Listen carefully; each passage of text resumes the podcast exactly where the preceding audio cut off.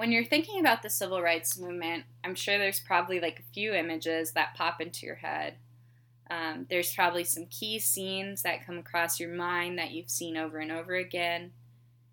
And what many of these images have in common is that most of them occur in urban areas um, across the South, kind of sunbelt cities of migration or specific portions of the state if you're from Mississippi, like maybe you've heard um, about things that are happening in the Black Belt and the Mississippi Delta. Um, but you don't often hear about what happened in rural areas in northeastern Mississippi. And I've always wondered about this. I've always wondered why these stories weren't told, um, why they're not widely remembered, um, which probably has something to do with the fact that they're not told as often. Um, but there seems to be something distinctly different about northeastern Mississippi and the counties and the experiences that are there. And I think that was something that was always odd to me because um, I imagined that there had to be something that happened there. I wasn't sure. Um, much of my family left Clay County um, right before the civil rights movement would have picked up in speed. They would have been a part of those migration patterns. Um, but there are also quite a few people who stayed, and there seemed to be a reluctance to talk about the things that happened. And I've always wondered why.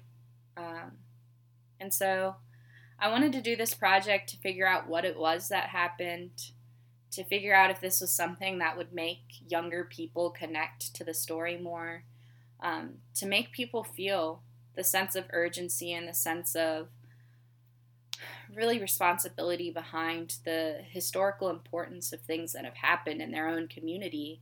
Um, and if that could transform people's sense of agency.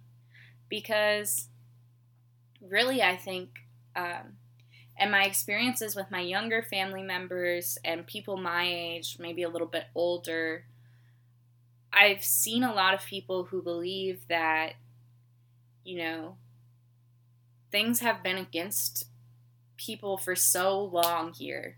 And there's so many forces acting against people. And there's never been any kind of real change here. And there's no reason to try because if you try, they're just going to stamp you out and it's going to make things worse. Um, so I wondered if hearing this story and having a personal connection and understanding what happened within a community that's important to um, ourselves can tell us anything.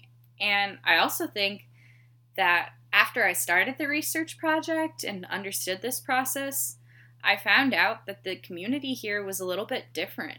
And the actions that were happening here really picked up um, in the 1970s more than they did in the 1960s. And they were focused on issues of black power and black ownership, and that these were stories that would connect with people that I knew, um, but people just didn't know about them. And so I wanted to look into this. And after I finished my research project, I knew that it wasn't going to be sufficient for me to just write this capstone paper or to just write my honors paper because at the end of the day, probably like five people tops would read them. And that's not really that many people. Um, and they're all people within academia who really support me and support my mission and think that this is interesting work. But is the work that I'm doing impacting people outside of this institution? And if it's not, if it's not helping the people that it's about, then do I really have any business in telling this story? And so I think for me, doing this project has really been a compelling way to understand these things and to think about the responsibility that I have as a researcher to share these stories with the people that these stories are important to. So, my research asks about these stories and about the stories from the civil rights movement that aren't widely known or remembered, and it also asks why these stories aren't remembered. I chose to focus on Clay County, Mississippi, because I had familial connections there, but I'd never heard about the civil rights activity. When I started, I had no idea that there was such a rich history of stories of resistance and organizing because the stories were mostly glossed over in one to two sentences in secondary sources. In order to find out what happened and to conduct my research, I consulted multiple archives across the state to find out what primary sources were documented. For many years, charting local black histories was not prioritized in archives, so I had to pull information from multiple places to get a full picture of what happened. First, I started with the Clay County Local Library's uh, local history room, and there I saw that lack of resources. Um, I really had a, like an experience that I did not expect to have. Um, I walked in, and they just let me at it. They were like, "Go ahead, look at whatever you want," and I was like, "Okay, cool, cool." We go into this room, and um, the, all I can find at first is a lot of information about doing genealogy if your family is from Europe, and I don't think that that was super relevant to a large portion of the community that could be using this local history room. Um, and I think that that was, you know, interesting to me. Um, in a county like Clay County, where it is predominantly black, or at least greater than 50% black, um, there's an obligation to be sharing these stories and these things that would be relevant to people um, outside of those genealogies of people from European descendants. And specifically, I think this is really relevant to my project in particular to see this distinction because the genealogy that you have um, in terms of Black history is different. And the things that you're going to be interested in are different. This you can't trace things back as far, um, and so really having resources about the civil rights movement and about the particular activity that happened in Clay County, that's genealogy. That is the same type of personally motivated research, and those resources just weren't present there. Um, I also struggled with using conventional methods of research in that archive of like consulting newspapers. It was difficult because black stories were not often told. And despite the fact that I found in my research that there were up to three black newspapers in Clay County, these papers didn't get saved and placed into archives. So I also had to consult some other places. Um, and the process of consulting these and understanding what research and what information was important and um, whose perspective to like really take as valid was difficult because one of these sources that I had to use was the Mississippi State Sovereignty Commission. Um, they have a whole database on the Mississippi Department of Archives and History website where you can search the whole State Sovereignty Commission's database. You can see things. Um, and there, I found a lot of information, but it was also difficult because the State Sovereignty Commission was a branch of the Mississippi state gov- government that monitored civil rights activities. Um, and they kept detailed records of activities that they thought were going on in counties across the state. And you know, so obviously these reports and these information that I would get in these reports were slanted towards a particular ideology and understanding of things that were happening. They were also accusations. They weren't all necessarily proved or indicated as true. Um, but I did, I was able to use this, um, and I used these records to get a broad timeline of events that were of interest to the state and to understand a little bit of a um, just an overview of things that might have happened. But I also really wanted to, in my research, consult other sources and see if this was confirmed by other things. So this was helpful in constructing dates and broad points of interest, but I really wanted to keep digging to find more. So I had to go a little bit further in my search. Um, Next, I consulted the University of Southern Mississippi's Oral History Archives. there, um, I was able to find a lot of resources of oral interviews.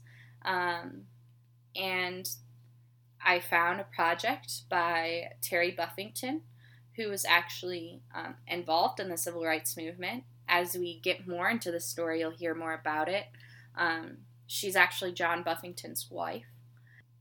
Terry Buffington became an anthropologist, you know, later in life after the civil rights movement. And I think, you know, she came to this and from a similar perspective.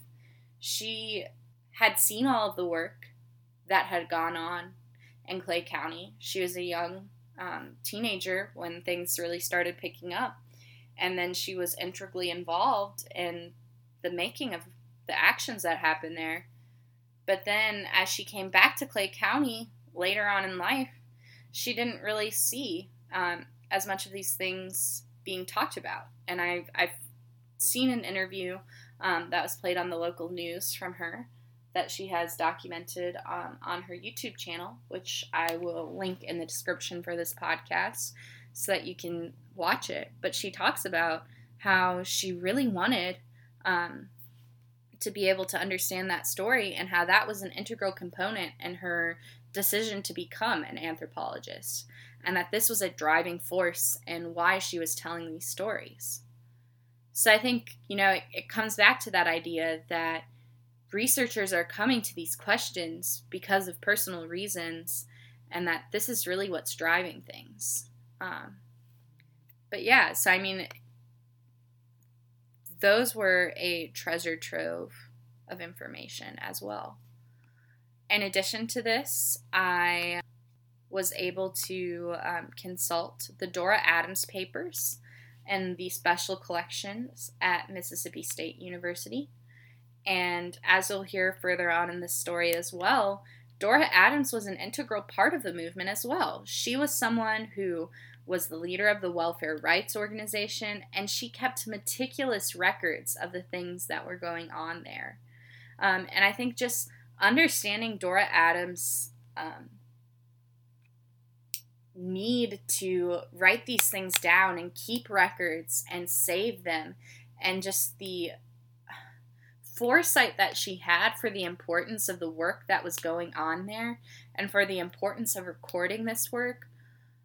These were people who were really cognizant of the things that they were doing and cognizant of the fact that these stories were important to be remembered um, but these were also stories that hadn't been touched by secondary sources. And from my experiences in the community, um, aren't widely talked about.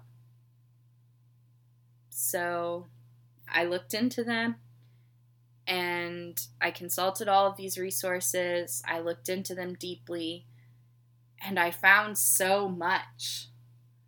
Um, but the sad part is, with all that I found, there was also so much more that happened in Clay County that never got documented.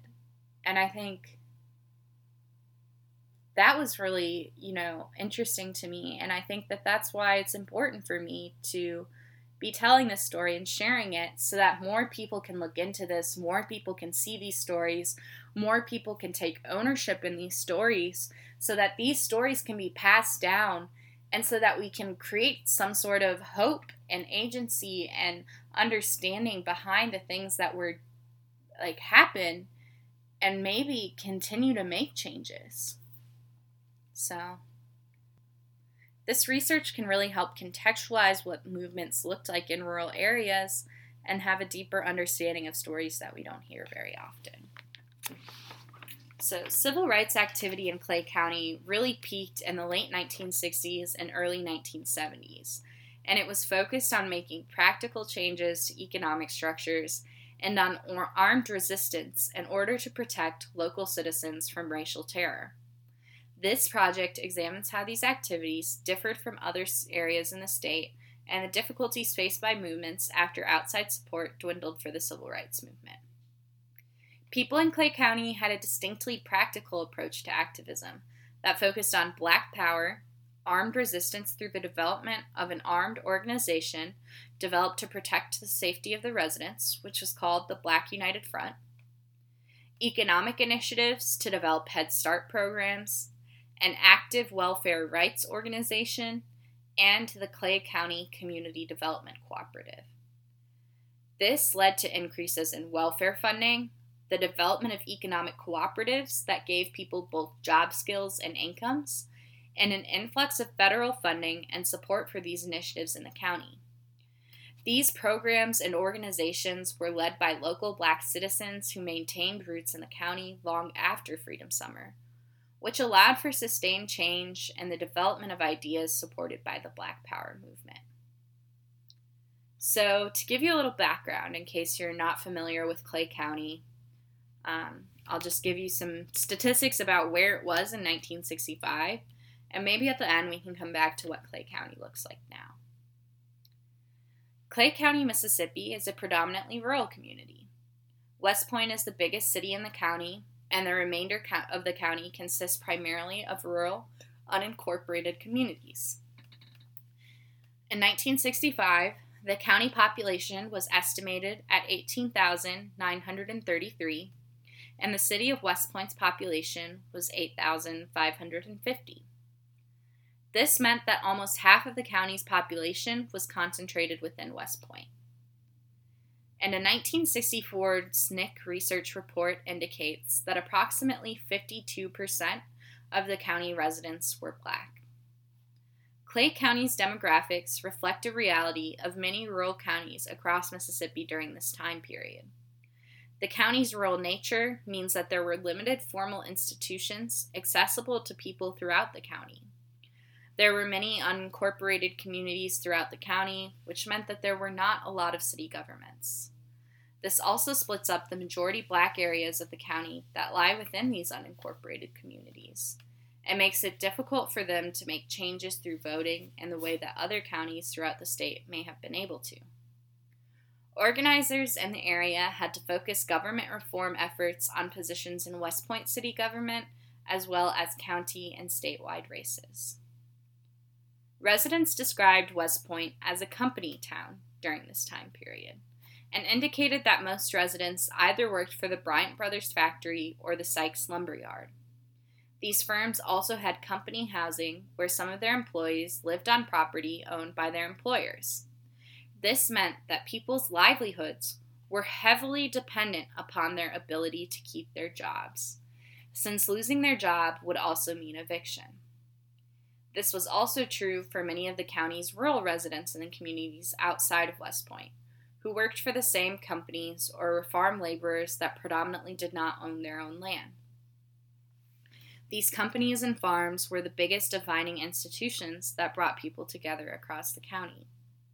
Organizers had to be cognizant of the realities that these companies imposed on the community and recognize that structural changes for people in the county meant structural changes within the companies. This can be reflected in the attempts by organizers to unionize both Bryan Brothers and the Sykes Lumberyard as one of the earliest steps in the movement.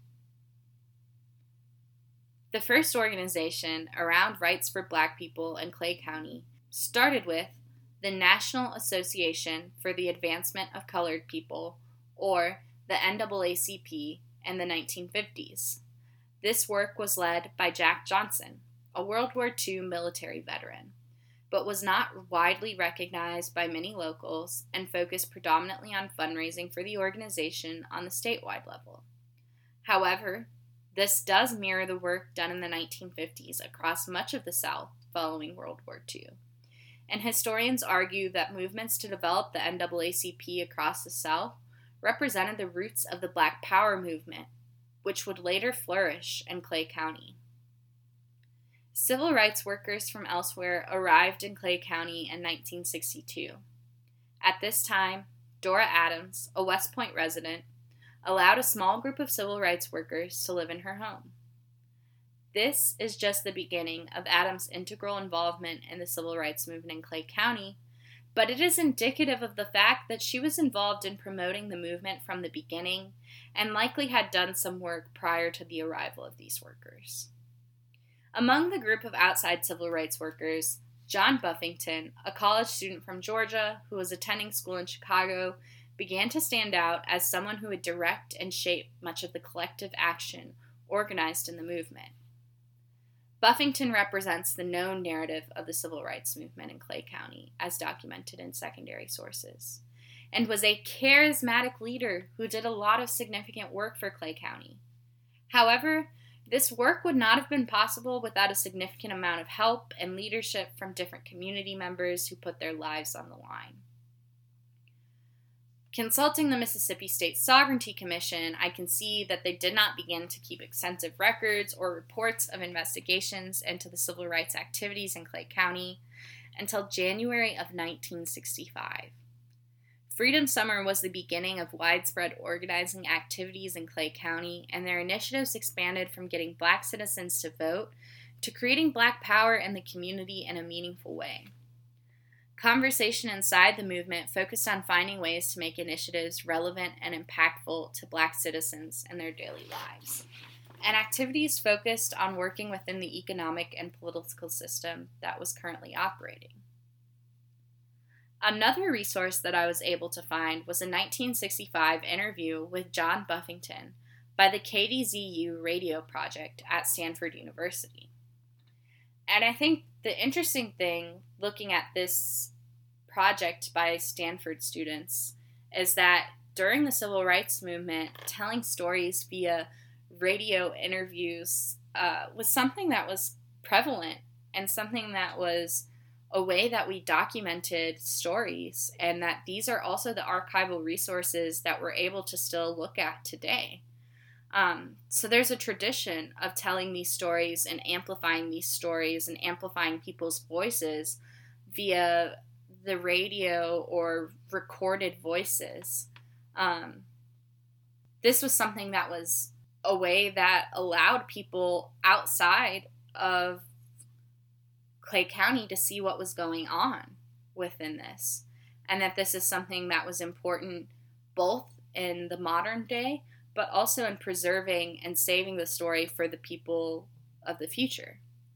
And I think that's why it's compelling to be doing this project right now because it mirrors much of that work that was done then.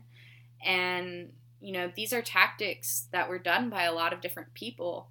Um, but that these are some of the things that get left behind. And so, documenting this and this process of intentional documentation of what's going on during this movement is clearly something that a lot of different people were thinking about. And that this is something that we need to be thinking about, we need to be asking. And are we documenting things in our movements and our resources and the things that are happening right now in these movements and this period in time? Are we capturing those things right now? And if not, why not? Or are we capturing them in a way that will be sustainable and passed on to the future? And I think we have to ask about who's complicit in these decisions and who is responsible for making these things happen. And it's institutions like universities that are saving so many of these resources. So we need to be telling universities and telling people hey, this story is important. Hey, this thing going on right now is important. I need to document this phenomenon. And I need you to make a commitment to the community that you're going to save these resources. And I think for me, that's why this project is so important. So, looking at this interview with John Buffington um, by the KZSU radio project at Stanford University, I was really able to get some insight into the thoughts and motivations of the early parts of the movement um, that would then shift and morph into the coming programs and initiatives that occurred in Clay County throughout the rest of the 1960s and 70s. The interviewer asks Buffington about why he thinks the movement in Clay County has been cited as so successful across the state of Mississippi. This seems to be an indication to me that in the time period there were other people looking to Clay County who were rep- as representative of achieving success and alignment with goals that were more widely sought after.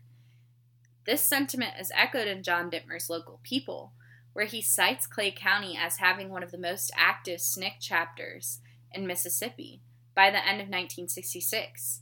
So, this tells us that this was a community that was uniquely important to Mississippi and that we really, the story that's here is something that was relevant and impactful to people, and that we need to preserve this story because without it, what will we know? What is lost, you know? In this interview, a few key things are discussed that provide a frame of reference for understanding where the civil rights movement in Clay County starts off in 1965, which are important to analyze and remember as the movement takes shape in the late 1960s and 70s. First, Buffington discusses the importance of following models and working within organizational structures of the civil rights organizations during this time period. He primarily discusses following models set up by the Mississippi Freedom Democratic Party and their focus on starting with voter registration and then working on practical initiatives to build black power and understanding within the system. During this time period, Buffington also had strong organizational ties with SNCC as well. And there was discussion throughout the interview about how to merge the differing organizational ideas of the movement. Looking back at this now, we can tell that in 1965, this interview takes place at a crucial moment for the Clay County civil rights movement. With the end of Freedom Summer and many of the original goals of voter registration having been successful, the determination of next steps would determine whether or not progress in this region would continue. Especially looking at this distinction between the Mississippi Freedom Democratic Party and the development that would come with the Student Nonviolent Coordinating Committee to move closer to Black power in the late 1960s and early 1970s. You can see that John Buffington grappling with this and grappling with these decisions um, is really indicative of the way that this movement is going to take shape. Many civil rights workers who came from outside places were beginning to leave areas across the South that they had been heavily involved in, which would leave many places with only local organization. Buffington comments on this and comments on this phenomenon specifically in Clay County when he is asked whether or not he has plans to stay in the county for the long term. At first, he mentions wanting to return to school, suggesting that he may leave Clay County for a few years but records following this interview do not show any evidence of Buffington leaving for a long period of time during the next decade. This, paired with the commitment of local residents to taking an active role in leading the movement, ensured that there would be efforts that persisted after Outside Freedom Summer volunteers left the state. When asked about the involvement of Northern outside agitators, Buffington makes a specific point to point out that the black volunteers were not outside agitators in the same way as they may have been in other counties. While some of these black volunteers had spent time in the North in places like Chicago, as Buffington himself had, he emphasized that these people had roots in the South. He specifically discusses this in reference to John Leslie, saying, quote, He stayed in Chicago about two years maybe, and let go of Chicago when he came back down to work in the movement. He's a Mississippian, just like I'm a Georgian. End quote. This continuity of leadership sustained action in the movement throughout the late 1960s and early 1970s and ensured that the volunteers working for change in Clay County could feel the long term sustainability and success of the project. The question of violence was one that had to be addressed by all movement locals and activists. For Clay County and activists like Buffington, the issue was how violence affected what black people in the community could practically achieve for themselves. The ability to protect and defend their own community became a defining point for black people in the Clay County civil rights movement. Any participation in the movement was associated with a level of risk that there would be a white backlash of violence against those involved, as well as their families and other community members. From the records I found, three activists died in Clay County between 1965 and 1970 because of this white backlash. There were multiple incidents recorded where the Freedom House was shot, crosses were burned in yards, and the Clay County Community Development Cooperative was bombed in 1970. The police were not willing to give this community the level of protection it needed, and defending themselves in order to survive fell in line with this movement driven by the most practical and basic needs for the community. And it doesn't get any more practical or basic than the need for survival. Rudy Shields, an activist who did work across Mississippi during the late 1960s and 1970s, discusses this emphasis on both economic restructuring and armed resistance, saying, quote, There are only two ways to get through to the white man. One is by boycotts. A boycott is an effective way because you are taking the dollar out of the man's hand. And, rather than lose his dollar, he listens. Violence is the other effective way actually the most effective, but it causes innocent people to be killed in the process. In order to not take lives, we boycott. End quote. While Rudy Shields was based in nearby Monroe County, there is documented evidence that Shields and Buffington were in contact with one another and that Buffington brought Shields into Clay County in order to lead an armed resistance during times in which activists were killed or targeted. The Clay County Community Development Cooperative, or the CCCDC, as I'll refer to it for the rest of this recording, is one of the institutions that activists organized to create change and an economic institution that was led by Black people for the Black community. This organization echoes the sentiments discussed by Rudy Shields and shows a clear integration between ideas of economic restructuring, armed resistance, and a desire from people in Clay County to merge different beliefs from the civil rights movement. Roger McFarland, a local resident who was involved in the development of the CCCDC, talks about how Freedom Summer influenced their decision to create an organization in West Point that operated outside of existing organizations, working for the civil rights movement. Having local control and leadership over the activities in Clay County was becoming more important to people involved than the benefits that they would get by working within existing networks across the state. This can be seen as a distinct shift from what Buffington saw or described during the KZSU interview for the movement prior to the end of Freedom Summer. Roger McFarland talks about the murder of Freedom Summer volunteers in Neshoba County, which is a pretty fa- famous event that you might know about, as a turning point for the state, as well as for the movement within Clay County. In an oral interview in 2006, he says, quote, and so then we had to get away from feeling like everything was supposed to be nonviolent, that we had to pack something sometime. And so we did. We did have to carry something with us, and we would say we had to protect ourselves. At that time, the Black Panthers came out with another slogan saying, quote, move on over or we'll move on over you.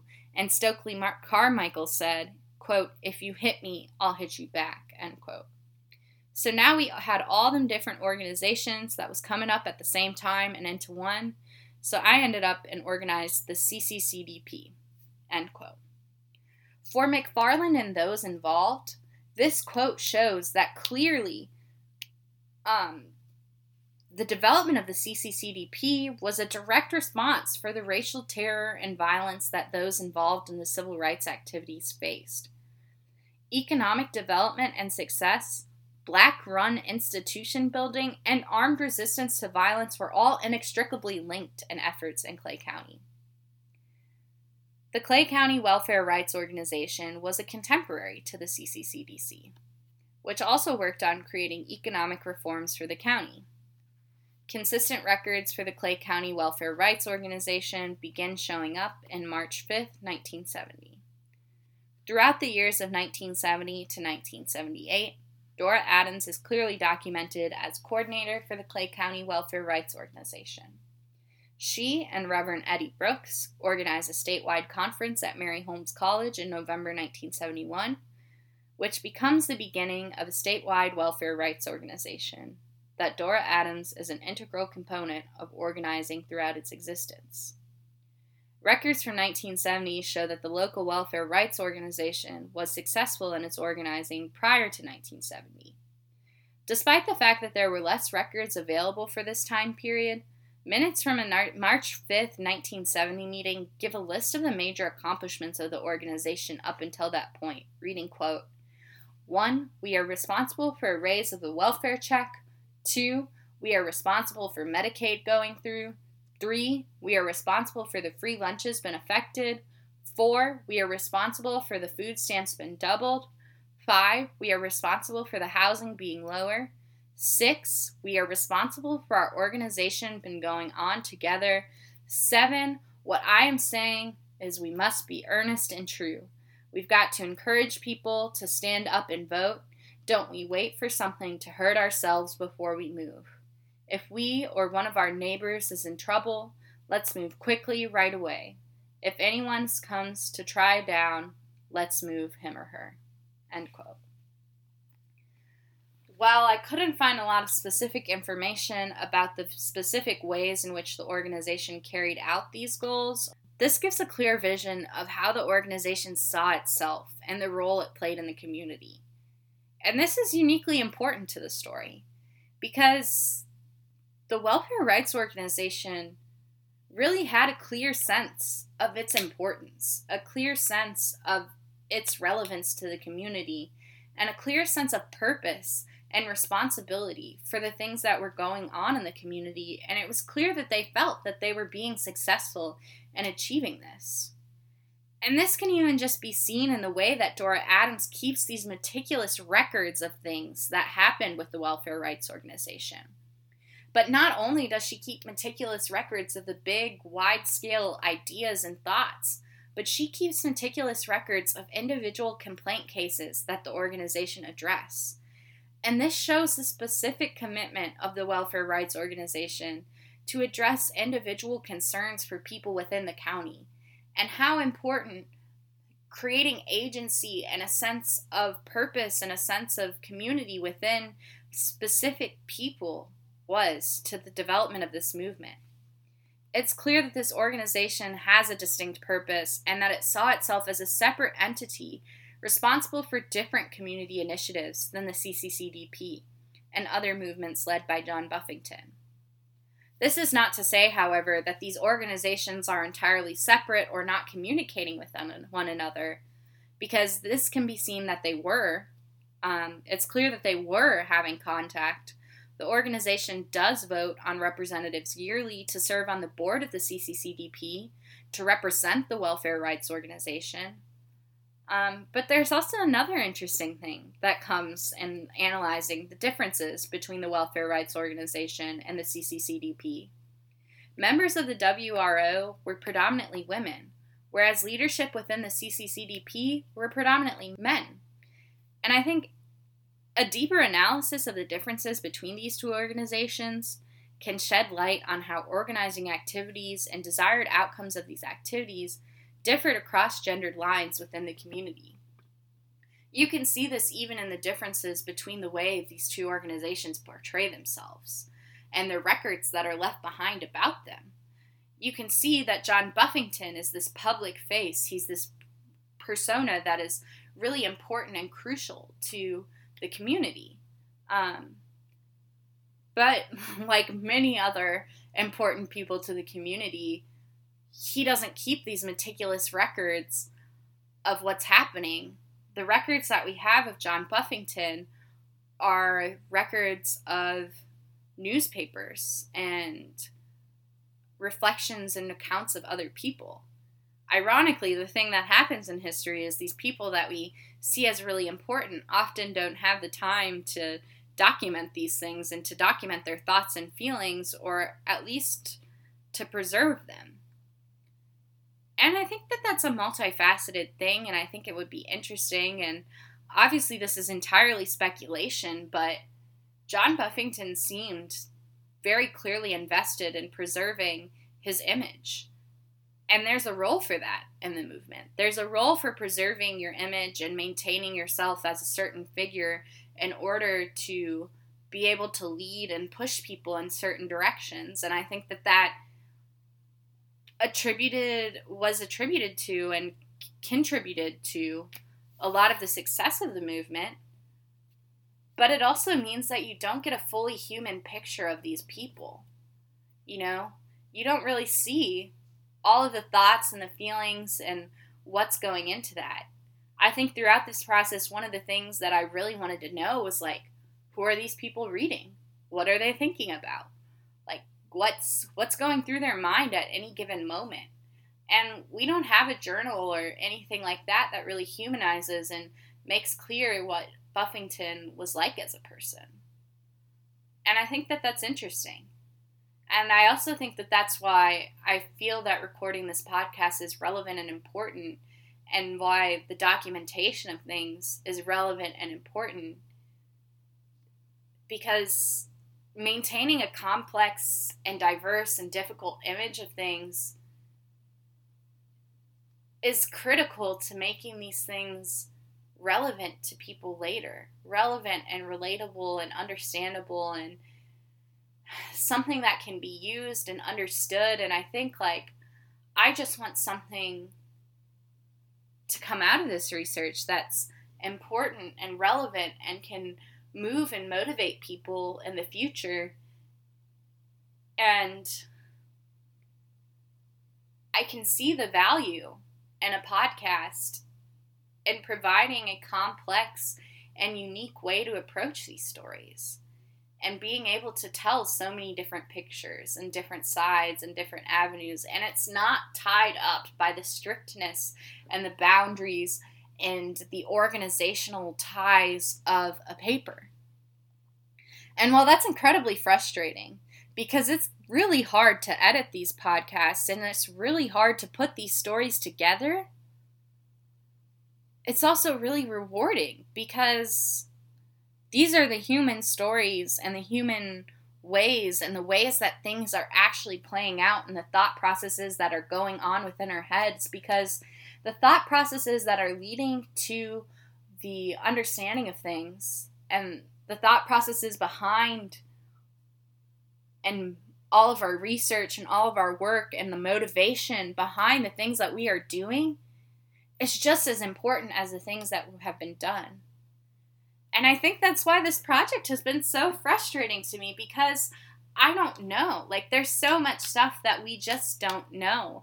And I don't want to misinterpret, and I don't want to, I don't want to. I don't want to misinterpret the facts of the story. I don't want to misinterpret the context of anything. And I don't want to appropriate a story that's not mine. But I'm also left piecing together and making these decisions about how to bring all these pieces together and what stories to tell and whose stories are relevant. And God, I don't think that's my job. But for some reason, I also do think it's my job. And I, I question what it is that makes me think that it's my job. Like, is it some white savior complex driving me to do this? And no, I think that I just have to be cognizant of my own identity, cognizant of the things that I'm doing that are impacting the stories that I'm telling, but cognizant of the way that I approach the world. And I think that's why making this whole podcast has been so difficult. I want to make sure that people understand who I am, where I'm coming from, what my intentions are, and how this shapes the story that I'm telling and the story that's relevant to me. Because to me, to tell this story and to tell you what's happening here and to tell this, like, to tell why I'm telling this story in this way, you have to understand so much about who I am as a person. And I think that's what's frustrating is within academia is we don't we don't have that relatable content. We don't have something that you can dig into and understand and really know where people are coming from and why they're telling these stories these ways. And we have to interpret so much and we have to make in these decisions and pick and choose. And this happens throughout history, and people are making decisions and picking and choosing different stories and telling different stories that are important to them. And because academia is like dominated by certain voices, we're losing so many stories. And, you know, the things that we pick and choose as important to us are critically important. They're critically relevant. They're critically. They're just, they're critical. That's what they are. But when we are excluding so many people from these systems and these movements and these moments, are we ever hearing all the stories we could hear? This is not to say that understanding things from the master narrative is not in some way relevant or important. But it is to say that we need so many more people doing this. I don't think that my podcast will become important for the specific way that it tells this story. I don't think that the specific nuances of the story that I'm telling are the most important or the most relevant way to share this story. I think it's all arbitrary. It's like I had a year, one year, to look at this question. And during this year, I had so many other things going on that took precedent for me. I had major health issues, I had major personal issues, I was being the student government president, I was being an RA. I had my brain stretched in so many directions. And I think that frustrates the hell out of me because I'm like, I was not able to do this story justice. I was not able to dedicate within a year this time that it took to really give this story the resources and the attention that it needed. But I think that's true for anything. I think that's true for any research project. Anything that you do is really what you can do within the time periods and the time constraints you have. And my advisor tells me this all the time. It's all arbitrary. Where we start is arbitrary, where we end is arbitrary the way that we pick and choose things is pretty goddamn arbitrary. And that's so frustrating when you think that these stories are so important and relevant to tell to people, and you want to preserve these perspectives and ideas and thoughts, and you want to capture the humanness of it all. And I think that's the irony is at the end of the day, we're all just human and we're all just telling a story and we're all just telling the story from our own perspective and we can only say so much and we all start somewhere. And the place that we start is pretty arbitrary. It's both very intentional. You're thinking about these things. You're thinking through it. You're working through it. You're working through all of these deep questions. You're asking them and all of these questions that you're asking are contributed to by the identity that you have. These are all things that you're asking because of who you are and how you approach the world. You might ask something because of the specific experience that you had. And in one way, the entire creation of the universe and the entire creation of yourself and everything that has led you up to this moment is incredibly intentional. But at the same time, it's entirely random. It's entirely separate from this. It's entirely arbitrary. All of these things just happen in one specific way, and it happened to bring you to this moment and bring you to this time period. But what if it hadn't? what if you had done something differently? And I think, you know, for me, that's the real kicker of this whole research and this whole podcast. And I think, you know, how is it that we overcome this? I don't know that we do overcome this.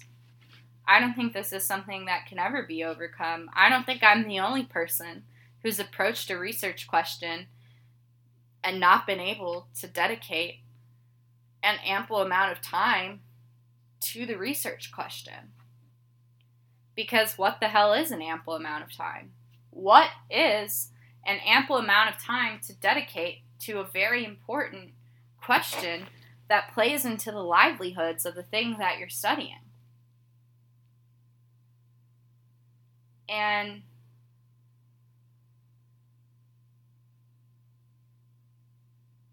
that's just it. That's what makes it human. That's what makes it real.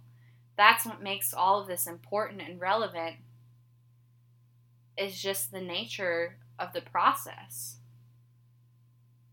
And the fact that we're exploring more perspectives and we're thinking about more things.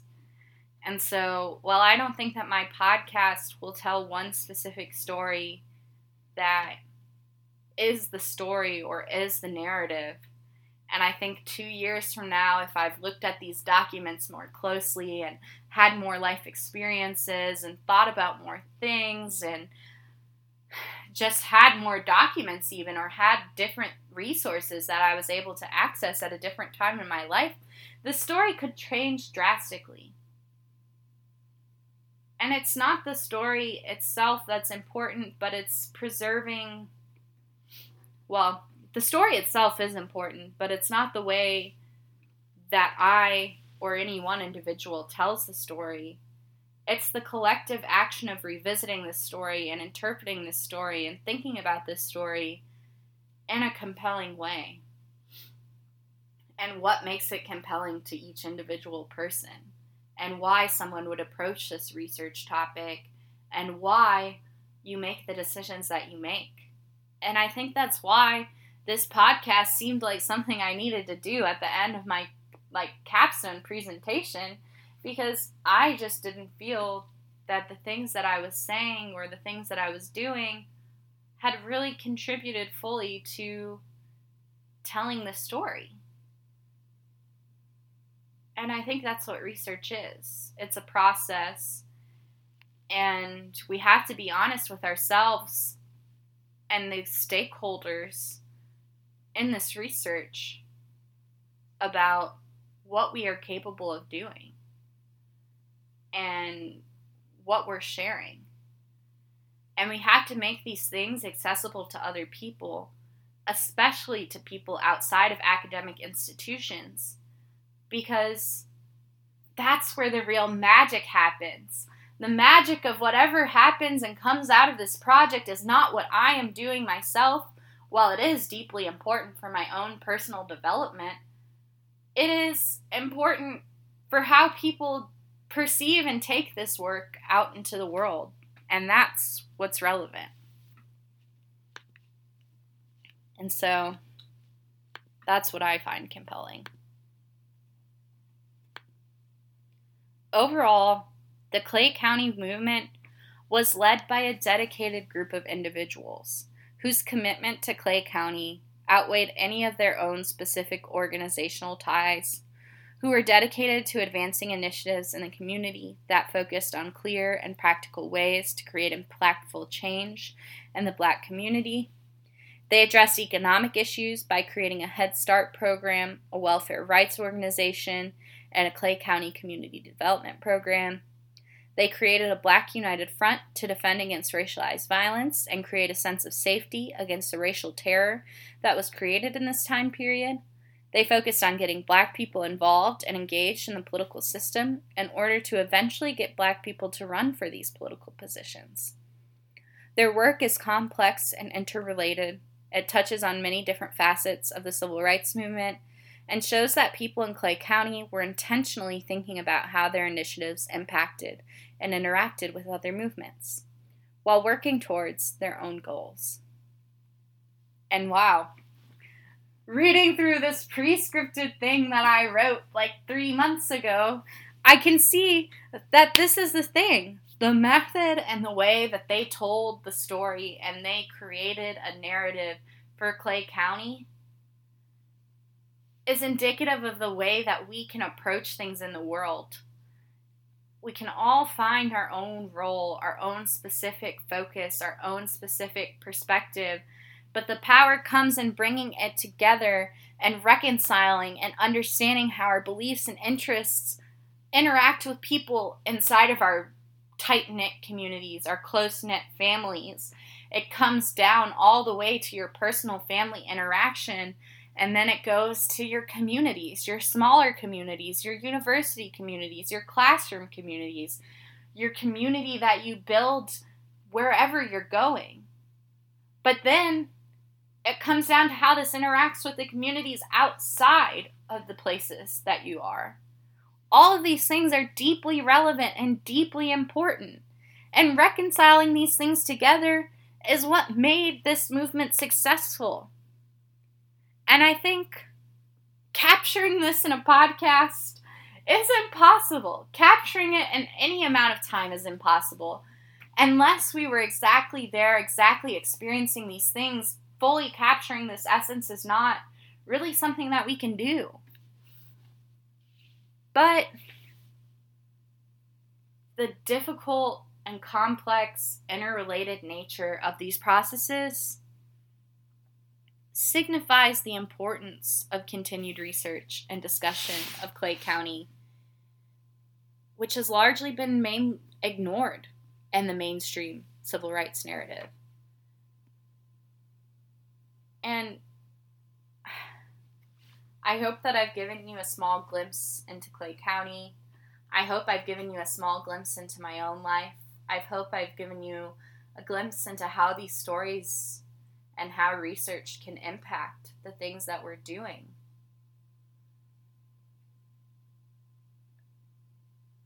And I hope that you can take this and that you can apply this to your own interests, but that you can also consider these people and consider these stories that are going on as a way to approach your own interests. And I think that's where the power and the magic and the wonderful nature of like a shared research community comes from. But we need to be sharing this research community wider than academia because otherwise we're never going to get a wide variety of people involved in this conversation. And I think that's where I'm frustrated. There's only certain people who are being let into these conversations, and why are we only letting some people into these conversations? Why aren't we making these conversations accessible to everyone? And why are we amplifying certain stories over others? And honestly, it's all pretty arbitrary, but it's all pretty systemic because everyone's individual arbitrary choices are benefiting specific people and specific groups of people that look like themselves. And if we don't have this representation and accessibility in our communities, then are we ever getting to have a deeper understanding of any story. And I think that's where I'm coming down on it today. And I didn't know when I started recording today, this afternoon, that this was the conclusion that I was going to come to. But I think that's all part of the magic. But one more thing. One more thing. I don't know that it's magic. I don't know that I should say magic. I feel like saying that it's part of the magic or it's that it's this or that it's pretty arbitrary as well. Like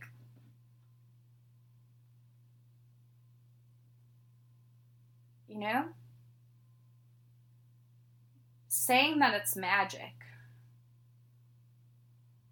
ignores the intentional decisions that we can do and the things that we can intentionally do, the decisions that we can make in order to approach these questions. And so, as much as everything is entirely random, we have our own decisions to make, our own inferences to make, our own understandings to create. And I encourage you to seek out more diverse understandings and groups of people, as scary as that part of the research process is. That's the important part.